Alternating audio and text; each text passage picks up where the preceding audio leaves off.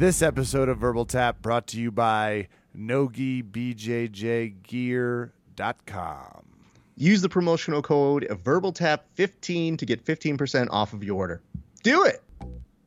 I am hitting record. We have, Raph, I don't even know what the enigma is, but we have, as you've put it, maybe someone who swings harder at the political fences than we do with our M M A podcast, which our listeners would tell you is impressive.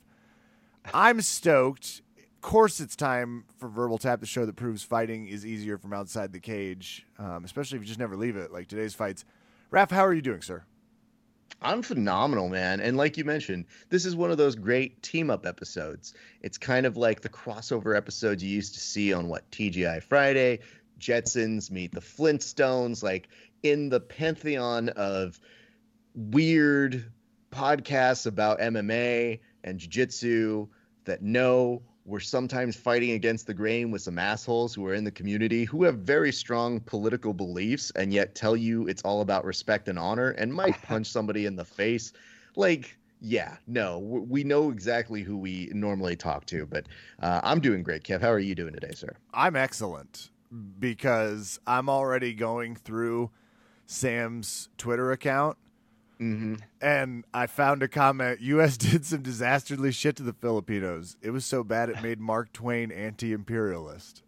There you and go. Then there's some stuff to read here. I'm just saying, this is good. Well, Kev, who is our guest then? I think you should probably uh, give him a nice shout out so we can get straight to the talking to him. Uh, K-pop dad, host no. of the Southpaw pod, the Southpaw podcast, that's P A W, mixing martial arts with rad political theory and vice versa. I'm their newest subscriber. We have Sam. Sam, how are you, sir? I'm good. I'm excited. I'm ready to to uh, listen to your picks later on and uh, see what this is all about. Yeah, I'm good. Not quite sure why Raph has chosen to send you into this gauntlet. Mm-hmm. Maybe it's because he knows I've been having a lot of conversations with uh, my Bernie bros out in Kansas, and he was like, it's time mm-hmm. to get feisty for the holidays. Let's give Kevin a birthday gift. Why do you mix politics and M M A? I, it's kind of like uh, if somebody asks you to, why do you mix comedy with M M A, right? It's like uh, you're comedy people who like M M A, right? And uh, I'm a political person with a certain type of politics who likes M M A. So kind of uh you, you mix what you have. And I mean, I Kev, I want to take this one real quick, and here's why. It's kind of interesting how I got the thought process of bringing you on. And, you know, obviously I've seen your work and I see what you're doing, and I always think, man, good for him, dude. That's a that's a tough gig to be going against the grain with so many of these idiots who sometimes have no foundation in their arguments. Kevin and I used to be rhetoric people in a previous lifetime for forensics and speech and debate. And when mm. I see a lot of the times they bring these arguments and I outline it, it sometimes looks like a maze that a child got fed up with. And then they just kind of said, I finished it. And they clearly did not do anything to it but draw one straight line. But here's the interesting moment that I think ultimately convinced me, yeah, it's time to bring him on the show. You put up a post mm-hmm. about how maybe, just maybe, if you have a Nazi symbol on your body, you got a tattoo with it, it's not a good thing. And you didn't really say too much about it. And yet there was somebody, when I shared it on the Grappling Hour post, that goes, I don't know about that Sam, man. You know, he's really out there with his stuff. It just he's always trying to instigate and race bait. And I go, this is against the Nazis. Where the fuck is this coming from? Like, how did this become, no, the poster's bad because he's just trying to get you to feel a certain way about Nazis. Yeah. And I said, yeah, okay, I think my mind's made up. That's actually a dare to bring him on. Yeah, I'm kind of like uh like uh you know, one of those uh things in a movie where you like use this crystal to spot like who the aliens are. Right. So you could you can see like a gym with just normal looking people. And then I walk in and then, you know, you will, the chuds will like reveal themselves. I like chuds. I've always referred to them as chads, but it works. We, we're both, yeah. we both get there pretty quickly. Apologies to cool chads everywhere. I know a lot of you. I used to buy uh, weed from one. No, no, I, I don't think he'll mind if I mention that. What are your credentials? So refs kind of alluded to, and I appreciated your your analogy of why do you mix comedy and M M A, and that was always our goal. Um, our background's also refs tied to The Tonight Show. I used to mm. beg strangers on stage by any means necessary to watch me tell jokes in D C for a few years. So there's like a, a natural grooming, and you're also talking to a a political nerd here and there. Um, I worked for, for Kathleen Sebelius once upon a time. Actually, the lieutenant governor hid my desk in an office-like prank on a poor unpaid intern.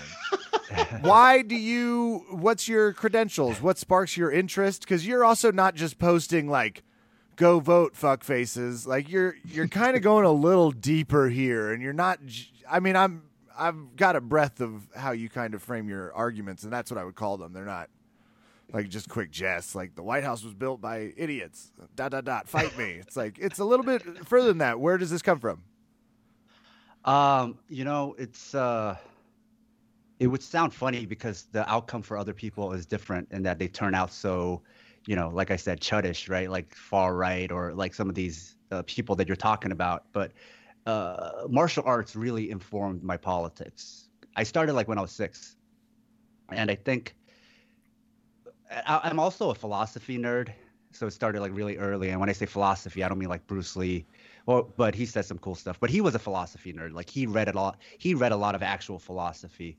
So I got into that real early as well. You're talking so, more John the, Locke, Socrates, that type of philosophy. Yeah, yeah, yeah. So from there, I wanted like a through line. So when people talk about logic, it doesn't mean like what people think it means. It means like consistency. So like, you know, in if you two are writing a movie script, it has to have like in-world or movie logic in that whatever you start at the beginning, whatever the rules of your world is at the beginning, it must stay consistent all the way to the end, right? So then I started thinking about that with martial arts, like being consistent. So then if we are to defend people, then who do we defend? We have to defend people who are at the who are at the bottom or who are at the weakest. You even look at Brazilian Jiu-Jitsu. What is Brazilian Jiu-Jitsu? It's the whole art, the idea, forget like the actual history of it, but just in a vacuum, it's about being the person on the bottom, upending the person on the top, right? It's, it's a it's a bottom-up art. So, you know, you, you think about all these things, um, and then I try to be consistent where it's just kind of like a unified single theory for everything, you know? Kind of like the, the Taoist saying of uh, how you do one thing is how you do all things. It just makes my life simpler. And it also just makes a lot more sense. So the way I thought about martial arts is like the way I think about everything. So my martial arts, the way I like to approach it, the way martial arts is martial arts is framed is bottom up. My politics is bottom up. My philosophy is bottom up. So in a gym, then I can't equate everybody as equal, right? If you're like somebody who is, let's say you're you're a brown person right after nine eleven, then your life is probably more at threat every day than the other people in the class, right? So then I can't frame it or or universalize it that everybody is the same and everybody has the same um, experiences. From what I learned about martial arts, about you have to prioritize who needs defense the most, then this person needs to be uplifted the most, right? So I guess starting at six to becoming an adult, I had a lot of time to think about it. And then this is this is where you end up. So I call it, sometimes I, I jokingly called it liberation martial arts. And then it kind of stuck. So a lot of people who listen to this podcast or who are in the Southpaw community also tend to call tend to, to call themselves that as well. That was an extremely um, very – that was a good answer. Damn, Raph. All right. Well, before I throw it back over to my co-host, you're also – I take it an accomplished fighter at this point because guillotine choker – can you can you give us a jiu-jitsu belt rank? Is that okay? Yeah, I'm a brown belt. So I started in the nineties, and I'm a brown belt now. So obviously, I am very good. Oh, I am on that. I am right on your path, sir. So don't don't get ahead of me. I'm a purple belt with twelve years in the game. I can see twenty-two you know, before somebody's like, fine, give him a brown belt.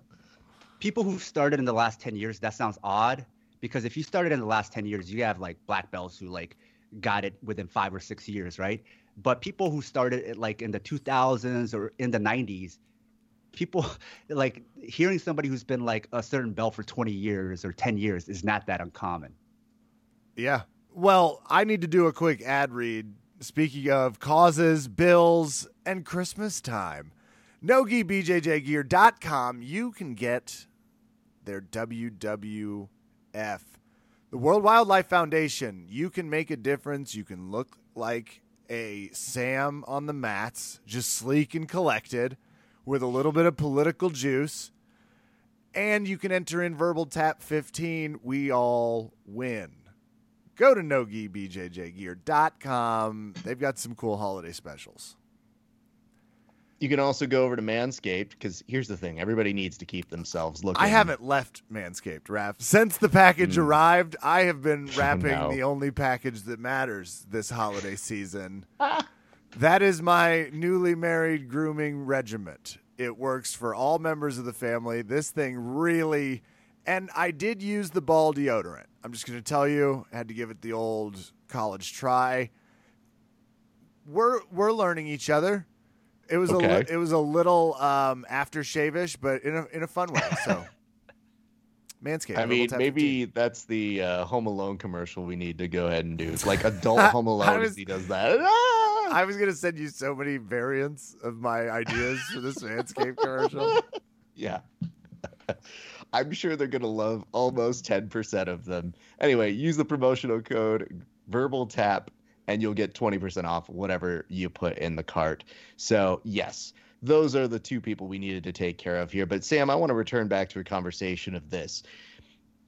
This seems to be that it went from don't talk about politics in your social media to, well, it depends on what politics.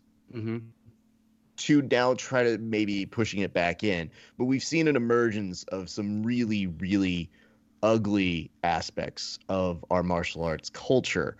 Have you received other kinds of support from people who maybe are saying like, hey, man, keep doing what you're doing. Thank God you're speaking out there, because it seems like there aren't as many of the left of center sort of podcasts Mm-hmm. then there are the opposite in our sport.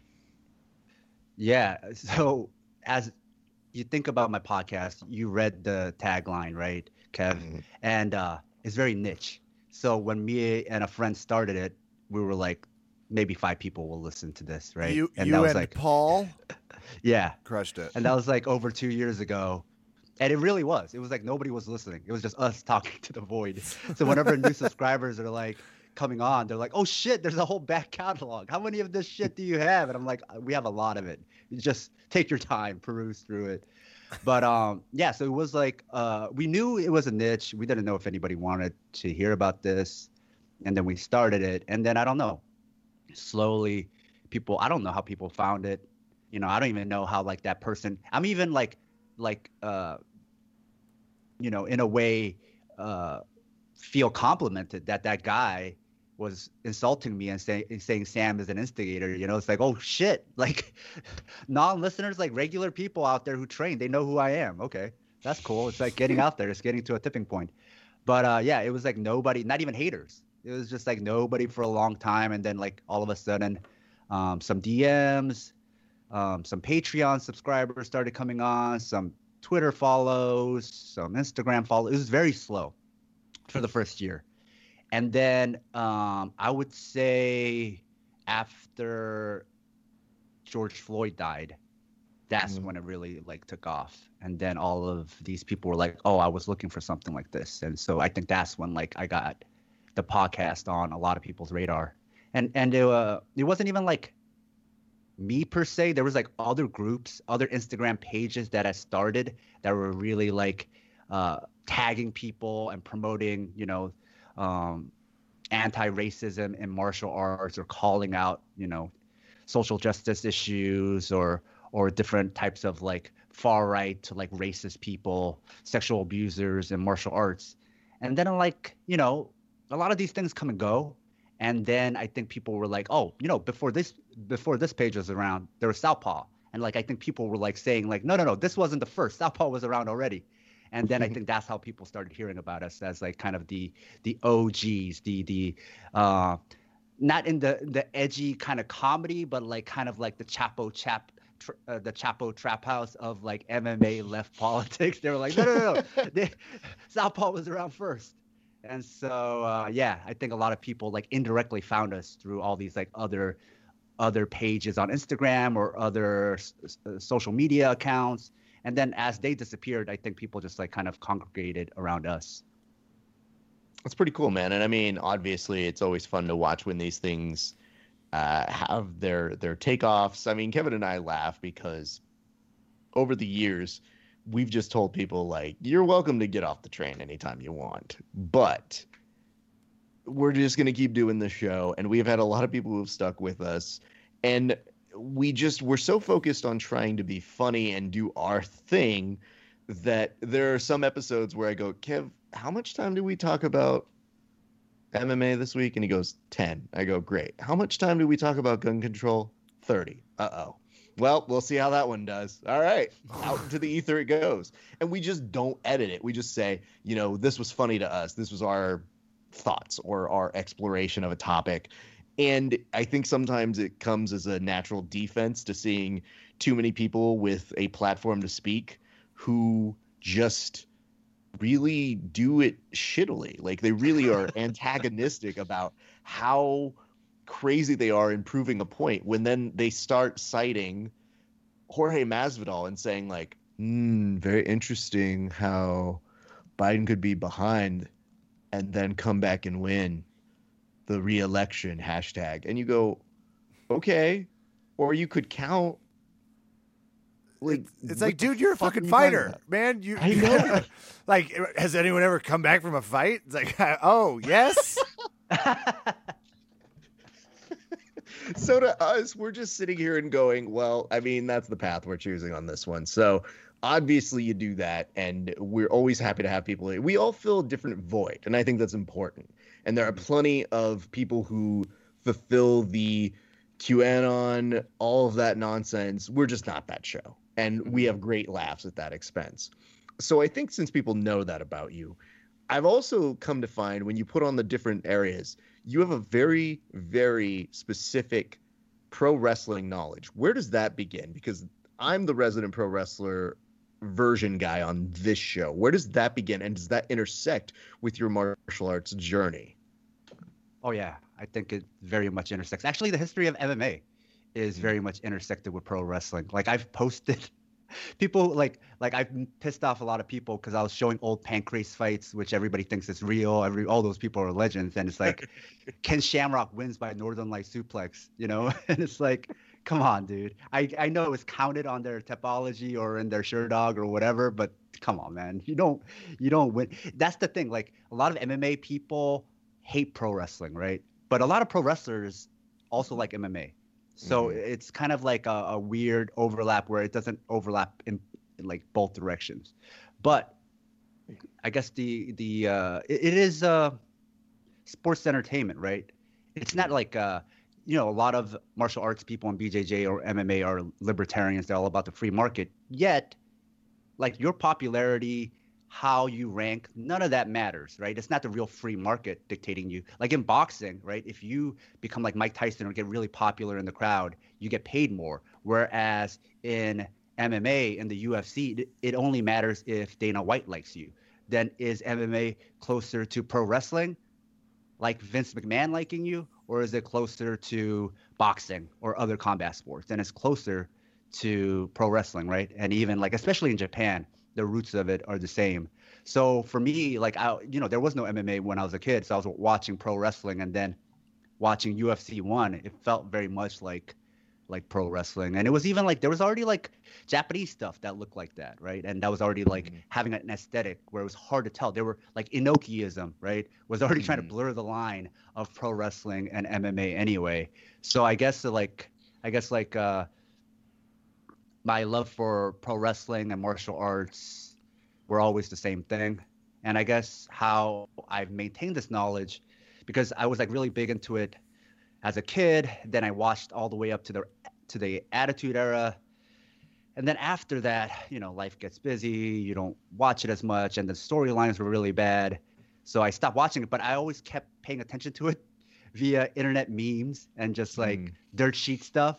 So I mm-hmm. still don't watch it, but I'm I'm maintaining like stuff was happening with like A E W or or uh, W W E just through through memes and uh, and Twitter and stuff like that, which is kind of like how I upkeep my knowledge of video games. I stopped playing like decades ago, but I still know a lot about video games just because now you can like kind of keep up with video games just through the memes and different like, you know, message board posts and different clips and stuff. And I think it's the same thing like with uh, you were, one of you were at, was asking me about K-pop. Like I just can keep up with it without even listening to the music and know what's trending just from Twitter, you know? I want everyone to know for the record, he brought up K-pop. This is a baseless accusation.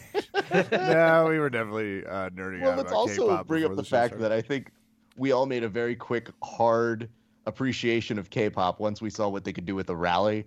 And mm-hmm. I remembered going, ah, K-pop, whatever. That's not my thing, even though I love a good song and dance. No big deal. Whatever. These kids, they're just doing what we had twenty years ago. There's always time for a, a boy band. And then yeah. all of a sudden they go, thanks to K-pop, there was trouble in Trump world. And I was like, go on. What do they do?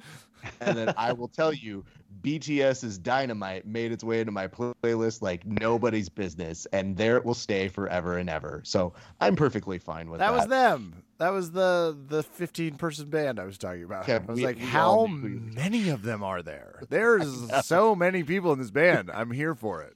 It's like yeah, they could have kept Twitter. Go ahead. I was gonna say, if you're on Twitter and you talk about politics at all, like every big Twitter polit- political. person with a lot of followers, especially on the on the left, they're all at least a couple of times a day mentioning K-pop because it's like so embedded into left politics now.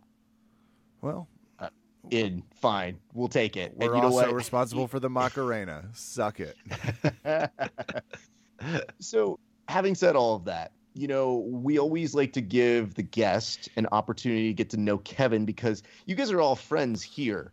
But we are going to do an over-under, Kevin, because guess what? After twenty-one days, they are putting together another U F C. This is the fastest turnaround for I had, two contenders. I had to check ahead, to Kevin. make sure I wasn't losing my damn mind. When I was like, isn't this the guy that fought last time on the card yes. I hated?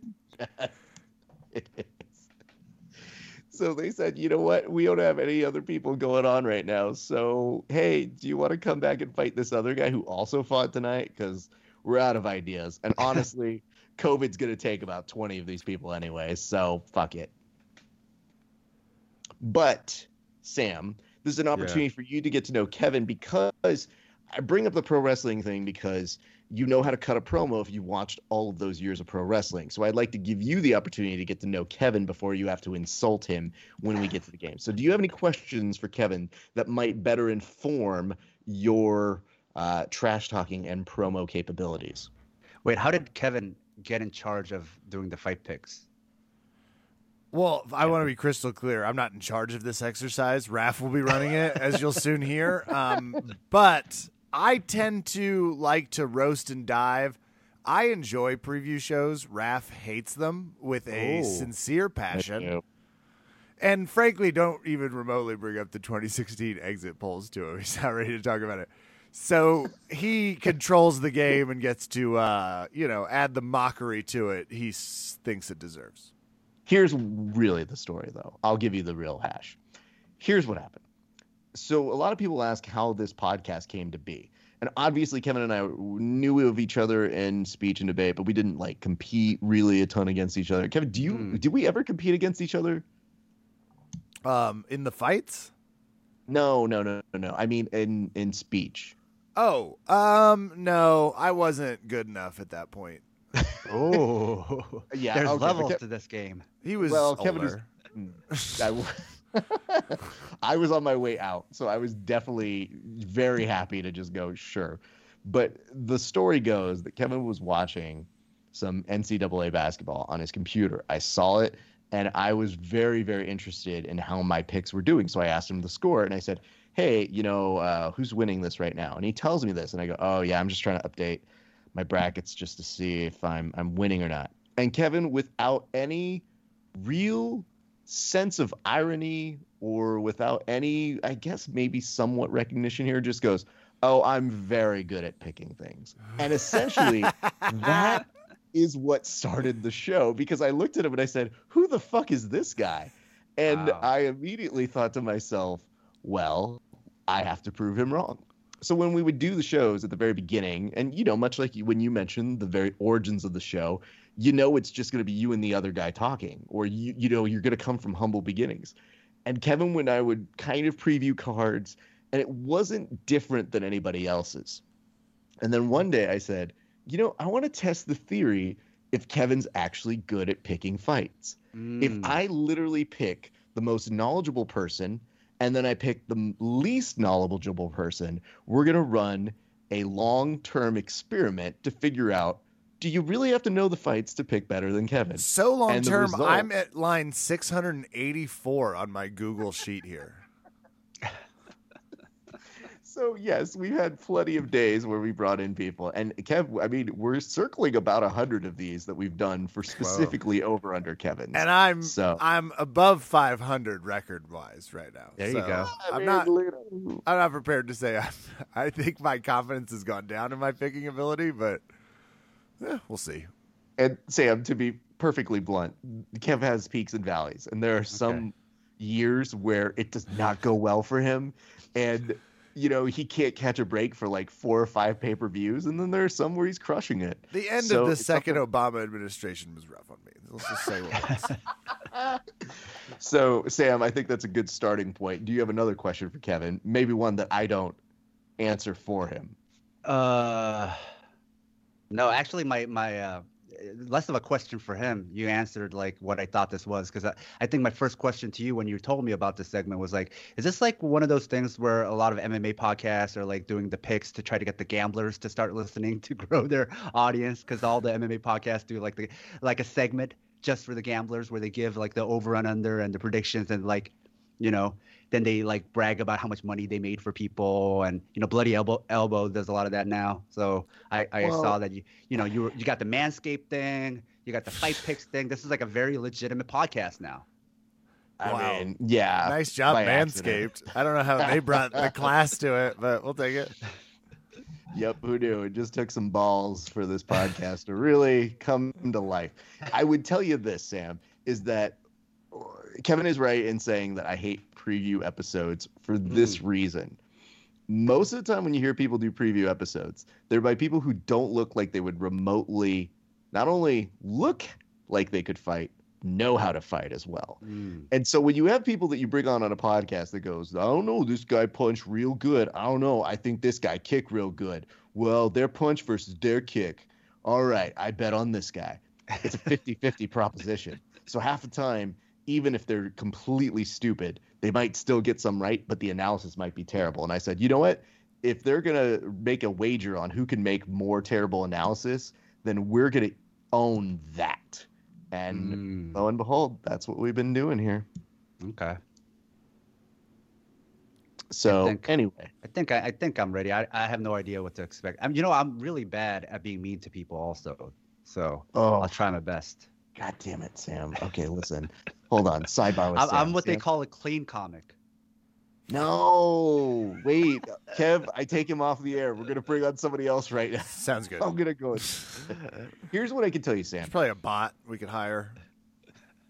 You've already gotten like two or three subtle digs in, and I don't mind them because we love that, and we actually uh, truly appreciate those guests who do it better. But what I would say to you is, use your inner heel. So who would you say is the closest heel to your personality? Rachel Maddow. Um, a heel, man. I don't know. I mean, like, there's heels I like, right? Like Ric Flair I like, Roddy Piper I like. Uh, you know what? You know what's underrated is... Uh, The Hart Foundation back in the day when they were heels, mm-hmm. and especially like uh, during their Canada days. I feel like that's like an underrated. I like the obscure, underrated heels, you know. So everybody Kevin, knows Flair, Piper, but you know, Bret Hart as a heel, you know, that's uh, that's underappreciated. Kev, just to give you an idea of Bret Hart when he was a heel, since he is Canadian and Canadian royalty, he would come in and talk shit about the U S A that like twenty years after the fact is all one hundred percent accurate and would probably actually get cheered in this day and age. So just to let you know how quickly the times have changed. And mind you, the pro wrestling audience of the W W E were also people who, you know, might have had some racist cheerings against Muslims back in the early two thousands. No particular reason why. Uh, it was a dicey time. So yeah. Sometimes the wrestling fans can be interesting. But what I'm saying to you is, Sam, take that inner version of Bret Hart as a heel and become that person for this game. I believe in you. You have great rhetorical analysis, mm-hmm. and that is part of the reason why we brought you on. So now just add like some really subtle digs to how Kevin isn't good at betting, and I feel like you have it. And just, you know, X out the sh- parts where you would say Shawn Michaels and replace it with Kevin Phillips and see what happens.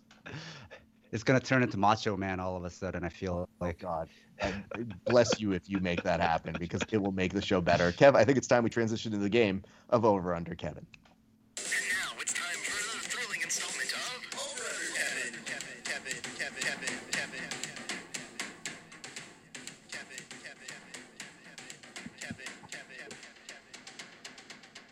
Ladies and gentlemen, boys and girls, welcome to a segment of the show that we like to call Over Under Kevin. It is a very simple segment, one that apparently is not like other shows, thank God. But the way it works is super simple. We go through the entire U F C pay-per-view card that is coming up, and we do it randomized in order. We give each participant fifteen seconds to say who they think is going to win, and if I so deem it, I will give each participant fifteen seconds to say a rebuttal to their opponent's either analysis or trash talk. Gentlemen, do you both understand the rules? Kevin? It's time for uh, top or bottom, Kevin. Let's get this shit started. Oh, God. That's that's not what that is. But, uh, Sam, do you understand the rules? Yes. Thank you for indulging that. I will also remind people that, yes, although technically whoever gets the most picks right is the winner, we here appreciate those who actually talk the best trash. Mm. So, Kevin, you are going to start us off right now with your pick for a women's straw weight bout between Tecia Torres and Angela Hill. fifteen seconds on the clock, go. Well, first, I want to say what I named the teams. I named my mm. column the Hillary negatives, and I named Sam's the Giuliani positives. So there's a little okay, good. Hot off the press. And I am going to go with Angela Hill. It's been right, a few. Can... I keep getting burned on this, but one of these days I feel like, and I'm looking for the odds on this one as well, because I'm like, oh, how do I know? But, you know, my rule, go with the taller fighter. Can't lose. All right, Sam, I've got fifteen seconds for you. Go. Uh, I got Hill. Why do you have Hill? Same theory, taller. Uh, they fought before, right? So uh, I think from watching Tecia Torres, she's like seems like the same kind of fighter she was before. Hill seems to be improving. So I think maybe Kev accidentally got to the right choice. We got to the same conclusion. But to, it was tough because right? Tecia has a scary ribs tattoo. So that's normally like, a, oh, that person will hit you. So the first time around, like Hill really shouldn't have lost to Tecia. I think Tisha's like five feet tall or something. Oh. So it's a lot of like, if you watch them fight, if you watch the first one, it was a lot of like punching into the air because she couldn't reach Hill. So, you know, okay. Something happened. And throughout this fight, Raph, I want to this fight card. I want to issue challenges. I want mm-hmm. Sam to identify which fighter he thinks is most ready for public office. Mm, and oh. I'll work on which party I think would benefit best from training jiu-jitsu. Something mm, I've been okay. noodling on. So, uh, Kev, I appreciate that. And I'm going to give you some, to, uh, some time to think on it. Sam, you're going to tell us who's winning this welterweight fight between Li Jingliang and Dwight Grant. Go. I think it is Li Jingliang. No, I'm not. I'm not playing that game, dude. I'm not. I'm not going to pretend I'm knowing how to pronounce any of these names. But go on. Um, yeah, I think uh, he just has like more experience than uh, Dwight. Can I call him by his first name? Are we on first name basis here? I, I, Dwight, I, I, yeah, honestly, like when you said Dwight, I was like, all right. Dwight, you know? Dwight he's not your boy. Like... You're going with jing-a-ling-a-ling-a-ling-a-ling. I just like the fact that you're like, um, I've basically reduced this fighter down to the dude that I see outside my seven eleven. Like, yeah, it's Dwight. No big deal. That's the D-man. Dwight's my guy. No, but I can't trust him for this. I think, you know, it says I, I don't really know much about either fighters, but I think uh, uh, Jingliang is Southpaw, and I tend to see Southpaws win, especially in like prelim fights where it's like two kind of fighters who are just like not at the highest level. So mm-hmm. just being Southpaw, and it, it might be enough to confuse the other fighter and uh, be enough to win. Well, fascinating. Kevin, who or, do you have as your pick on this one? He or E S P N is wrong because they have uh, Jingliang as orthodox and Grant oh. as a switch. And as oh. someone who always identifies as the switch. And frankly, someone who's just pissed off at Sam. Ref, he had a tweet right before Yoel got laid off that was like, my guess is Dana's about to start laying off top-level fighters. Dot, dot, dot. Two minutes later, Yoel gets fired. So this guy, I think, might have caused that. I'm going with Grant. Mm. Uh, Kev, do we have a guest drop in right now? I think I just got the red light. Oh, great. Sam, you're going to dig this. We have mm. on the podcast a recurring character of ours, um, fresh off the U S C roster, soon to be a bare-knuckle fighter and or at the next Bellator, I assume the very next one, Yoel Romero. Yoel, how are you? I fight. I lose my job. I'm so sad now, Karen. As someone who is as angry as you about anything about that uh, Supreme Court and the gay marriage comment, which in retrospect seems so funny, I love you. We're going to miss you. Yo, you going to keep love fighting? You too, and I don't know what I'm going to do now. Well, uh, Sam, any ideas? Well, Yoel Romero? Maybe. Oh, like... man. Maybe Bellator. That's my guess. Oh, see, I was like, I bet McConnell would hire him as a staffer tomorrow just as someone to help around. I say no for gay Jesus. I That's get job as Republican committee chair. You're from Florida, I think. You, you might not even have to apply. I always thought he was pro-gay Jesus. Oh, no, no, no. He's, he's, he was not. Because sometimes my articles drop and Yoel don't even know sometimes. Yeah, if you play that play back what you said in the past, it, it sounded it was hard to tell if you're a pro or, or a con. I, I I don't know. It's first time someone asked me what I think I mean when I say, and I say I don't know. Anyway, well, I have to fill out unemployment now. Yeah, we'll see. So, uh, we'll see it almost champ. Well, it's very sad for me. Please don't bring up other bad thing, Kevin. Won't do. I think Yoel should be good because he had that lawsuit against that supplement company when he when he uh, pissed hot, right? For the uh, for the U S A D A violation, he sued them for like a hundred million dollars or something. Spoiler: I probably was hot, so no look good for me. Wink, nudge. Uh, all right. I think he actually just Yoel Romero. Out. Left through the door. That was a very strange exit, Kev. Hey, you can't control the beast. The beast controls you. Hold on. Let me quote the film eight millimeter. Okay. Dance with the devil. Devil don't change. Devil changes you. That's amazing. I'm glad that we had the time to take for that. For noted jiu-jitsu practitioner, or at least stars in a movie jiu-jitsu, Nicolas Cage. Kevin, we're going to continue this party as we go to the next lightweight bout. It is between Renato Marciano and Rafael Fiziev. That's a terrible name, Kev. I'm sorry. Ma- okay, I, I find what I found what you got to. I'm going with Fiziev. Um, Fiziev. Fiziev, thank you. I think I think Moicano's tattoos are a little overcompensating. Like he looks like he got them at Sturgis. Mm-hmm. Mm. And again, again, you know my thing with short switch fighters. I just love them. So I'm going to go with uh, All right. Fiziev. All right. And uh, let's see here, Sam, what do you got for us? I'm actually going with Fiziev also. I think uh, I think Kev is on a he, – he's he's in synchronicity with me today. I, I think was... he somehow absorbed some of my Super Saiyan powers, and he's stealing some of my mojo because we're we're in in simpatico. We're, we're thinking alike right now. Like the, Kevin, I'm going to ask this over to you. Are you cheating on this test? Are you just absorbing some of the energy that our guest – Sam is bringing to the show here today? I was doing some high-grade hallucinogenic uppers until somewhere around six a.m. Tight. So while I'd like to say, yeah, I feel sharp as a tack and I'm absorbing what Sam said, more realistically, my Christmas tree's kind of glowing in an extra unique way in front of me, and I'm just feeling, uh, I'm feeling a deep pulse with this fight card and letting it take me. Mm. Beautifully said, Kevin. Um, we're going to go to a middleweight bout. Mm. Kev, you, oh, actually, Sam, you lead us off on this one. And it is I between Kevin Holland. Noises about middleweight belts. No one's excited about mm. middleweight fights that much.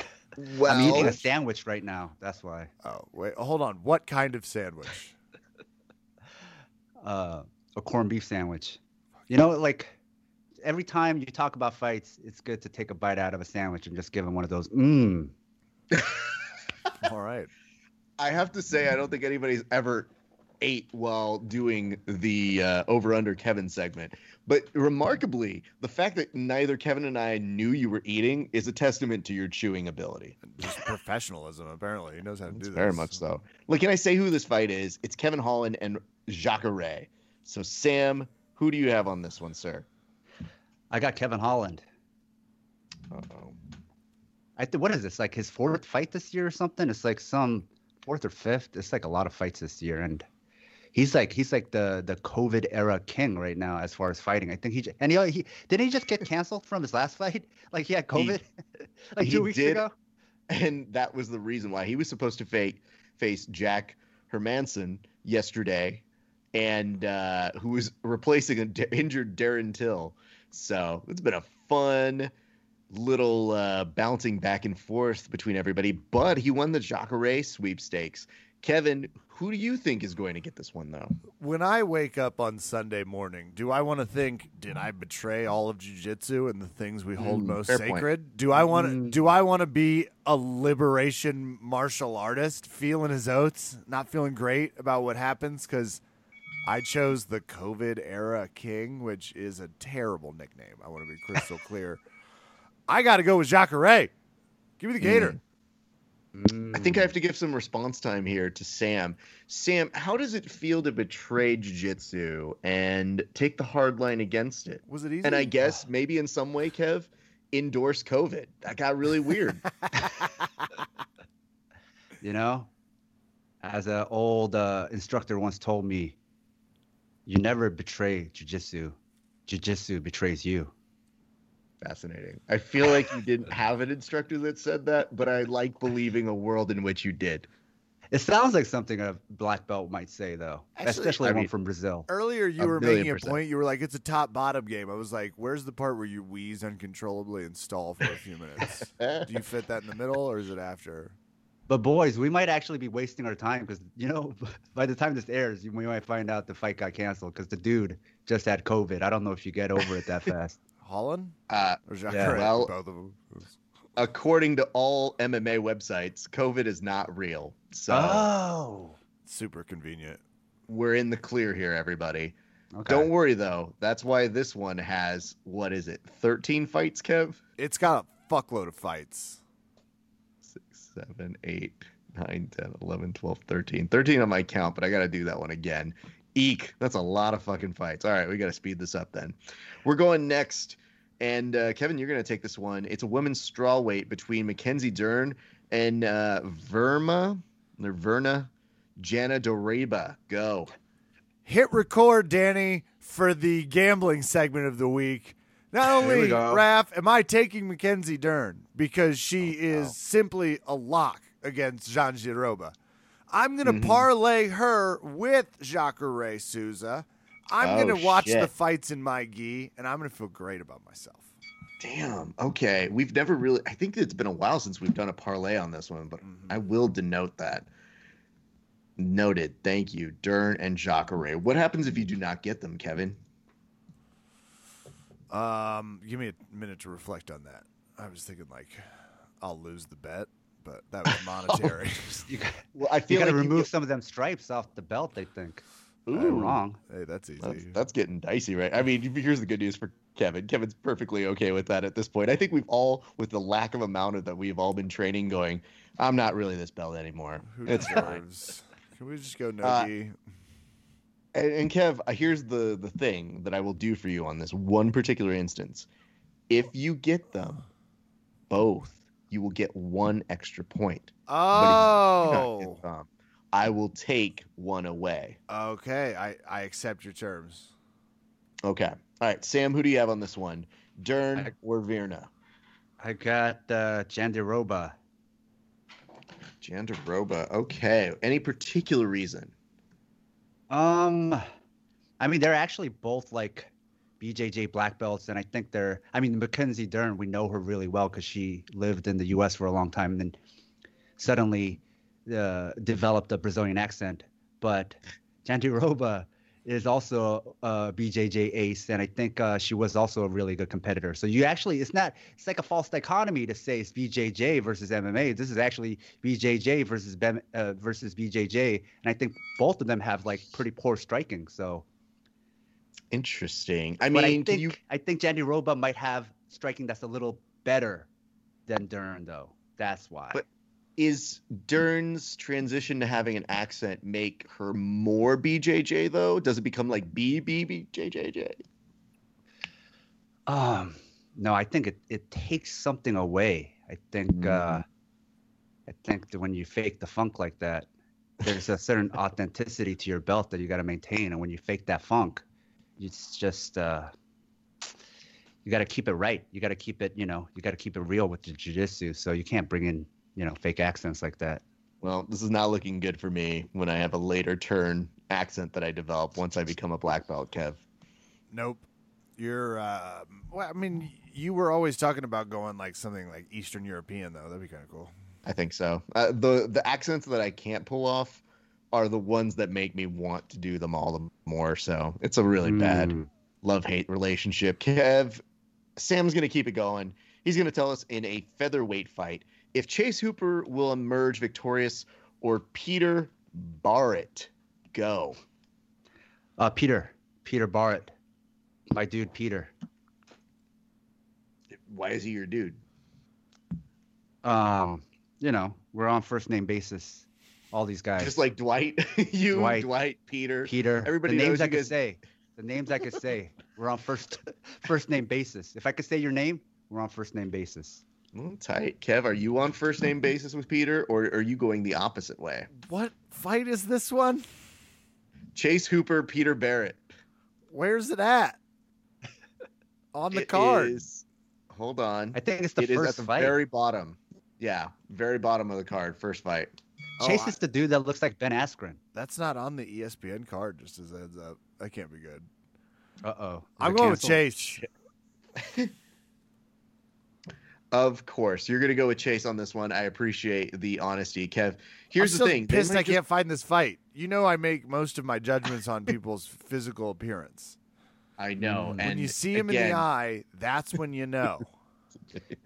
It's always so funny that Kevin is like the opposite of every educational movie that you've ever seen growing up, where it's like judge the book by the cover.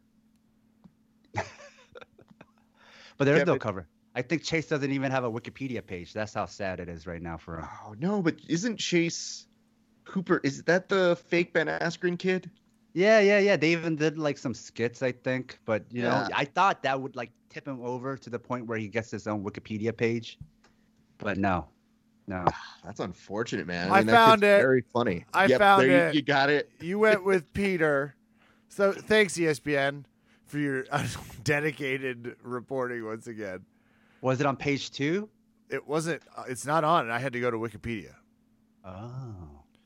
But I have never been happier to go with Chase Hooper, even though I'm still trying to find a picture of Chase Hooper.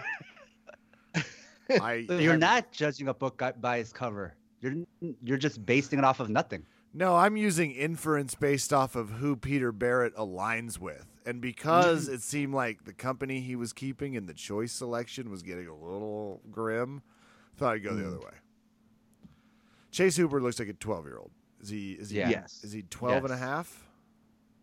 Oh, cool. He has famously called himself Ben Askren's son. The only thing that's very unfortunate about that, aside from the actuality of that being a thing, is the fact that it made Ben Askren moderately funny for five minutes. Mm-hmm. Which is fun, because you should see that man's Twitter if you don't get Hot around take. to that one. Ben mm. Askren is M M A's version of Tony Romo. There you go. Mm. Fascinating. I don't even think he's as good as Tony Romo, dude. Yeah. No, no, no. But M M A, what... M M A's version wouldn't be as good. It's all Man. run by Uncle so, Dana. Let me just give you a little bit of insight right here. You know the the was it the late the Paul brother that just did the boxing? I think it's Jake. Logan. Jake. Was no, it Logan? Jake. Jake. Jake. I don't yeah, Jake. Jake. Jake won his boxing match. And, you know, he's been talking about the fact that he's going to fight Conor McGregor. His whole entire purpose is to fight Conor McGregor, which, by the way, find a better purpose in life. Mm-hmm. But here's a little note. Apparently, in the time that we've been talking, Floyd Mayweather has agreed to an exhibition with young Mister Paul. But he then was saying he'd like to beat up Ben Askren. And Ben Askren was like, man, that sounds like an easy day of work. And I thought, mm, for you, no. Actually, of all people who are talking real big, uh, hardcore shit, you look like the most suspect of all the guys on the stand-up here, Ben Askren, in that lottery. So, yikes. So, just wanted to update our fans on that one. Let's see if that's a real thing, because we have seen it reported by M M A Fighting and a number of organizations that have said Paul and Floyd will have a... I guess an exhibition. I guess I'll bring this over to Sam before I go to the next pick, which is who will be more likely to have the first unfortunate news item after that boxing bout? uh, who are my choices? It would be between, I guess, Jake Paul and one uh, Floyd Mayweather. Like, who's going to do the stupider thing first after that fight? Mm. If it happens. After the fight, mm, I think Jake Paul probably. I mean, at that point, we're in the we're in the simulation, right? Like, if those two fight, we are clearly living in a simulation. So anything can happen at that point. I like that everybody goes twenty twenty wild, and I was like, yo, twenty twenty-one's already shaping up, so let's just stay at the ready at this one. Kev, you're gonna tell me who's winning this next bout. It's a featherweight bout between Cub Swanson and Daniel Padilla. Go. Actually pretty excited about this fight. I always get worried when it's Cub Swanson, because every time you see Cub Swanson, it looks like he's now Cub Swanson plus a few extra face inches. I am going with Panetta because I am uh, getting a little worried about Cubby, and this mm-hmm. is a good spot mm-hmm. for him, but love me some Cub Swanson. All right, you got that. All right, Sam, what do you got for us on that one? He's way off. I think it's uh, Cub Swanson over here. Interesting. So is that just an allegiance that you're you're signing here from his many years of fighting, or what was the, the inclination to go here? Oh, sir? you know, the, his analysis is that Cub is shop-worn, but Daniel Pineda is also shop-worn. I think they actually have about the same amount of fights. They're about the same age. They've been, like, beaten up the same amount of time. So it's actually, like, uh, two veterans fighting each other, except Cub fought at a higher level. But fighting at the higher level, maybe he got beat up more than Daniel. I don't know. Kev, would you like to get a point of order here in terms of use of language that is not clearly defined for our audience? And I'll add on to that, Raph. If I were someone named Cub Swanson for a lot of my mm-hmm. life, I'd be fucking Bear Swanson now. I'd promote myself and have a respectable fighter's name. Absolutely. Well, we're going to continue the party. It's a heavyweight bout between Junior dos Santos and Ciryl Gane. Sam, you started off. I'm going with uh, Ciryl. Uh-oh. Is that more because you believe in his talent or you're voting against J D S? You know, it's one of those things where you have to vote against. Anytime you pick against J D S, J D S, part of that is a vote against him because you've seen all the wars he's been through. His nose don't even look the same anymore. I mean, he himself just doesn't look the same anymore. Um, so I don't know where his chin is at. I don't know what's left of it. And uh, Gane isn't like that much that much younger than uh, Dos Santos, but he's bigger. He has a kickboxing background. He hasn't been uh, beaten up as much. Um, and, and also Junior doesn't really like shoot for takedowns. So it's not something like, oh, Junior has the M M A wrestling advantage over him. So I have to go with Ciryl to win by decision or maybe even okay. knockout. I don't know where his chin is at. Those are two ways to win. Kevin, what do you got for us?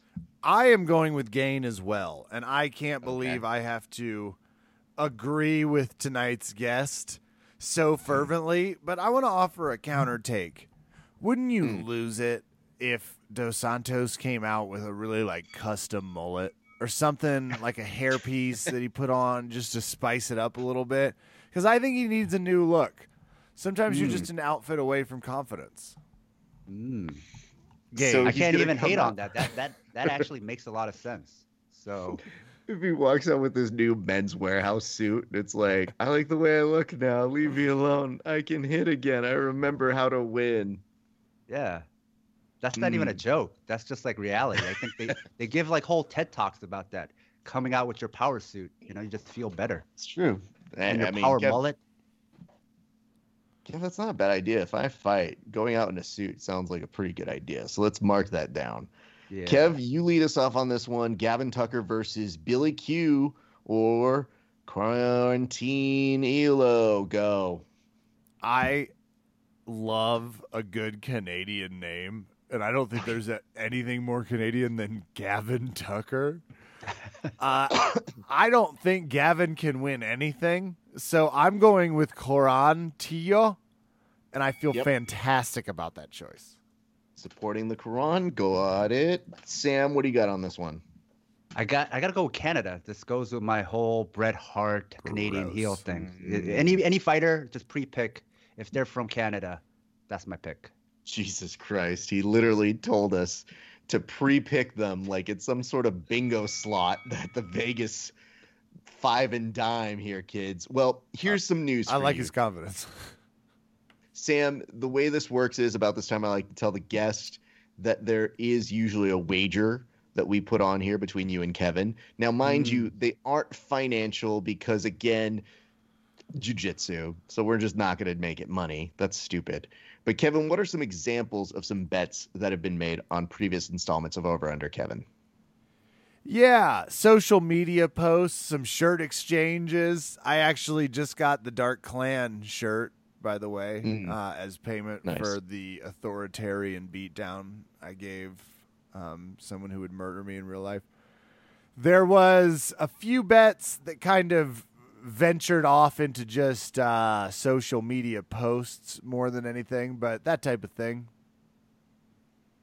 So, Sam, without saying what it is, if you do have one, do you have a bet in mind for Kevin right now? Hmm. I'm going to take no. that as no, but here's some good news. There's still four fights to go. Are there but really? This one, Jesus. Yeah, Kev, I'm I'm doing my best, Kevin. Just, are they multiplying? Did they add a few while we were? Kevin, all the fights that got canceled for COVID are probably just going to come in on this one. So this is like one of those two p.m. cards, right? Like the early pre- prelims that are going to start at like two in the afternoon and I mean, go all the I way normally... to like eleven. I normally do a fight companion for this, and this is just informing me of how long I'm going to be on air. So, yes, it is very likely. Kev, Sam's going to tell us who's going to win between Tony Fergie Ferguson and Charles Oliveira. Sam, who do you have on this one? I'll put I got Oliveira. I think uh, it's it's more of, uh, to the way you framed it previously, right? It's, it's mm-hmm. less a confidence about Oliveira, it's more about a lack of confidence in Tony Ferguson. I think Tony Ferguson maybe like, I don't know, pre-knee injury, like would have beaten Oliveira pretty easily. But now, especially after the last fight and uh, and all the personal problems he's had. I don't know. I Khabib had a good analysis that uh, Tony's not the same guy, and I'd have to agree with him. Kevin? Oliveira bleached his hair. Not the type of fighter you want to walk in with uh, their uh, their corner. I'll be going with what is Turd Ferguson. I do know it's mm. Tony, but when you see T Ferguson on the E S P N lights, you try not. It is hard. Turd Ferguson. Can't help it. Think he's going to swan song it, and this one's in Vegas. So, oh, actually, okay, that makes me a little nervous because at first I was like, if it's in the Fight Island, no testing, right, Fergs? But I- I'm going Fergs. Here's some information you should know. Uh, one meme page actually took the face, like face-off technology of Tony Ferguson and put it on Charles Oliveira and then oh. did the same for Charles and Tony. Guess what? Not that different. Yeah, I saw that. It was like uh, Uriah Faber and uh, who, who was it? Uh, Liz Carmouche. You ever see that face swap? Yes. It looks... Nothing changed. Like if they sh- if they didn't even do the face swap and said uh, they did the face swap, you would believe it. It's remarkable, Kev. I, I will have to send it to you later. But in the meantime, heavyweights, Sergey Spivak and Jared Vandera. Kevin, you go first. Twenty. I'm, oh, I'm sorry. Fifteen seconds on this one. I'm really. I want to tell you, impressed that you were able to pull out those names. I was worried. I this was the fight I circled as you're gonna fuck that up. Oh no. I'm going I'm going with Spivak. I think I used to have a Call of Duty character that terrified the shit out of me that really mm. looks like this guy. Sweet. Uh, Sam, what do you got? I'm going with Spivak too. Uh, when I checked the Wikipedia entries, Spivak had an entry, but uh, Vandera did not. So it's hard for me to pick somebody who uh, does not have a Wikipedia page. I'm going with the old Stephen Bonnar rule. If no Wikipedia page, No, no bet. Did you do it's research? Fair. Sounds heavily like something called research, Raph, for tonight's I show. I tried to discourage it as much as I could, Kevin. Nastrix. You know, I have a podcast where, where we preview, so I have to do research anyway. Oh, boring. But then you brought it over here. I've besmirched your podcast. I mean, you try to make it a more competent show, and if there's anything we pride ourselves in, it's that we do it by accident. Hey, Kevin's the one talking about like the dude is a switch hitter. That's some technical analysis. Uh, well, it depends on what techniques he's really talking about. But I hey, was uh, making a sex middleweight parable, but I appreciate the credit. I'm assuming he was talking about that neo footwork, those M M A angles. Yup, that's exactly what was being mentioned there. It's a middleweight bout that we're talking about next between Carl Robertson and ooh. This name is fun. All right, hold on. I'm going to stretch out for this one. Yep, don't hurt yourself. Ooh, I'm not going to pull anything, I promise. This one is Dalcha Lungiambula. Sam, you go first. I'm going with Carl. Just, that uh, you know. Been better timed. How could I, I? I couldn't even pick the other guy even if I wanted to. I wouldn't be able to say it. Oh, well, I got news for you. That's part of the fun. That's like going on a roller coaster ride that you don't know where it's going to go, and it's just thrilling every time you say a name like that. Kev, who do you got on this one? I've got Lungiambula, ten and two, vicious over right hook. Maybe I actually don't know. I haven't particularly seen him fight, but it sounded sounded right. Um, gotta be honest with you, Kev. You landed that dismount really well. Thank you. I, you know, I just broke it down. Lungiambula. Uh, you know, I, I don't mean to brag, but I've pronounced some pretty complicated names in speech tournaments. Wow. Yeah. Uh, I do not have a, a really good feeling outside of one simple rule. Who's got mm. the more aggressive abs? That's mm. Lungiambula. Well, good to know. We are now at the final fight. Very excited to get this one in, gents. Kevin, you are going to start this one off. Who's going to win between Deiveson Figueiredo and one Brandon Moreno? You've got thirty seconds. Go. Okay, can I tell you who I'm cheering for? Sure. Uh, Brandon Moreno. The whole fight. Okay. I'm going to be stoked for him. We've got Mighty Mouse's tiny replacement. He's not that interesting. I don't. The belt looks bigger than most. So I'm going to go with Moreno, and I'm hoping fatigue sets in because I cannot believe this guy's fighting again. I was like, Figueiredo? And for some fun, astute coverage of how fighters are being picked, do not forget to find Southpaw Podcast, where Sam called Dana's current uh, system basically fighter puppy mills. Dug it. You like that, right? That's I did good. Like that, actually. Yeah. That's pretty good. Uh, Kev, just point of order. You had Figueiredo on that one, or did you go all the way in on Moreno? No, I have Figueiredo. I put a toe in the okay. water and then was like, I'm not stupid. Oh. You just I thought you talked yourself it. into it. I thought he did too, and I had to make sure because I had to type it down the way I'm going to look back and cover it. Nope. Uh, give me the uh, the tiny one that just fought. Okay. Wait, well, they both did just fight, so oh, just wanted to... the champion. Yeah. Give me the okay, tiny champion. Thank you. Sam, thank you for helping out on that one, but now it's time for you to tell us who you think is going to win that fight. Uh, Figueiredo. You know, he's... Uh... He's not only a hairstylist and a sushi chef and an M M A fighter, but he also has a pet water buffalo. So you don't you don't bet against somebody like that. That's, I mean, that's like a once in a lifetime kind of guy. You don't bet against that. He's a sushi chef? I can't believe yeah. that's what resonated first. Maybe I'm a little hungry, but wow. I think that might be the case. But I, I would tell you this though.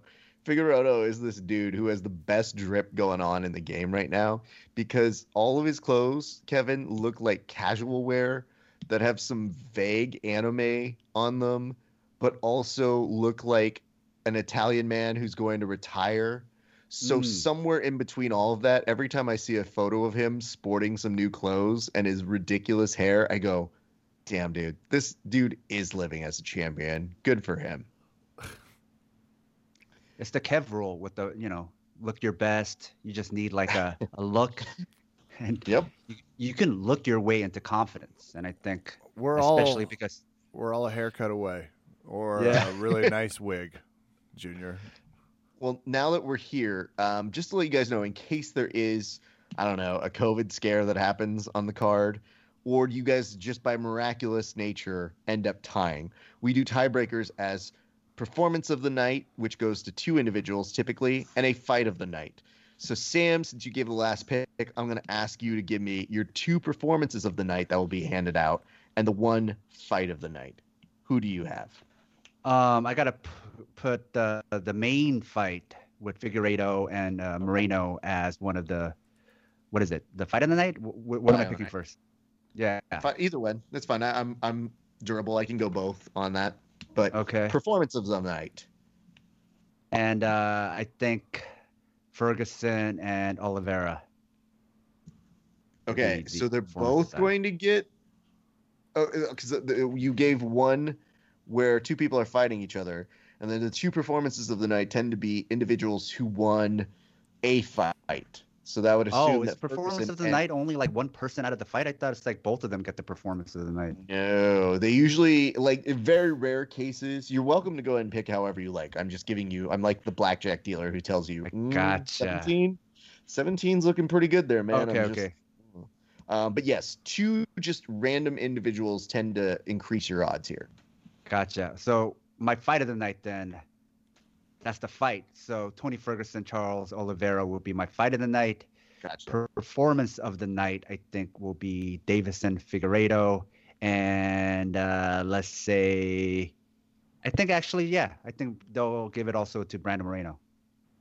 I could see that happen for that fight. Okay. Interesting. Kevin, what do you got for us? Yeah, I did not get who his two other performances of the nights were, by the way. I got very disappointed. So his performances of the night, he's doubling down. He's saying that either Deiveson or Moreno will get it because he's going to put that as a pick. So it's kind of like saying the fight of the night is going to be Ferguson mm-hmm. and Oliveira, but mm-hmm. that the performances of the night, you could say they're going to give it to both, which is highly unlikely, but it has happened very rarely. But, Kev, it also could be a way of getting insurance that one of those two people does get it. Yeah. Okay. Well, I'm going to go with my first um, performance of the night. And this is going to go to Mackenzie Dern. I'm okay. going to give my second performance of the night. That goes to Turd. Okay. And then fight of the night, it's going to be Figs versus Moreno. Okay. Interesting. All right, gents. We made our way through the whole card. Now we return back to you, Sam. I asked you earlier if you had a bet in mind. You had a few fights to think about it. We return back to you. Do you mm. have a bet in mind for Kevin now? Um, like what I want him to do, and I have to reveal it? I mean, yes, that is essentially what we are asking we here. If you have terms. one in mind, if not, we can go to Kevin, but we do like to defer to the guests first. Yeah, yeah. I, uh, do you guys have shirts? We do. Could that be a bet? Like I get a shirt if I win? Yeah. And he has a shirt. Kev, is that what you would like from him? I accept... With one extra caveat, Raph. Mm. What is that, Kevin? If I win, yes to the shirt exchange, but I also want, um, I, I demand he make an argument in repentance that in all likelihood Vince McMahon will be the next leader of the G O P and the Republican nominee for president, and the case that he will win. It's just a simple oh. sidebar I wanted added. Mm. Do you have a counter for that that is comparable for Kevin? Because I like that for you. Yeah, the same thing, except Mick Foley. Um, Kev? But for the Republicans or? For the the, the Democrats. Perfect. Oh, okay. Oh God, that's... Mick uh... Foley, a k a. Mankind, if you know him by his alias. I mean, it does kind of make sense if you think about we went from a reality T V show star who is in the W W E Hall of Fame to a comedian yeah. who is in the W W E Hall of Fame. So it does stand to go that way. Well, gents, I'm glad that we were able to preview this all the way through. Sam, as a nice little thing that we do here on the show, we always like to extend an invitation to say, would you like to come back next week after we see all these fights and talk about those fights? Um, sure. That okay. That sounds like uh, quasi. You want to come back, so it's legally yeah, yeah. binding now. But uh, yeah, yeah, you know, yeah. Kevin, we'll work it out. We'll we'll talk we'll about it. it. I just like the, the idea that Kevin. I realized as he was kind of taking a moment to think about it. I've never been prepared for the guest to say no. I we, I wasn't either, but that was like as close as we've gotten. Um, so. yeah, I could probably. Uh... We'll see how this sign-off goes when we're off air. But, uh, yeah. I actually looked... dropped something at that moment, so I was, like, picking it up. And, you know, like, when your face isn't at the mic, oh, and then gosh, you got to bring your mic back. You got to get your face right in front of it again. You built the suspense in a way that nobody else has done, so kudos to you, sir. Here's what I'm going to say to you. I want you to tell the people where they can find you and uh, tell the people where they can listen to the show, sir. So you can listen to Southpaw wherever you listen to podcasts, including YouTube and Spotify, all those places. Stitcher, Apple, Google Play, Overcast, and R S S. Yeah, and then you can find us on Instagram. Southpaw Pod is the handle. You can find it on Facebook, and you can find me on Twitter, Stuff From Sam. That's my handle. It's where I got a lot of the gold from today's episode. He is Sam. They are Sam and Paul. The show is Southpaw Podcast. Southpaw pod dot com. Go give them some. Go give them some love. Sam, thank you so much for being on the show today. Thank you. Thank you guys for having me. It was fun.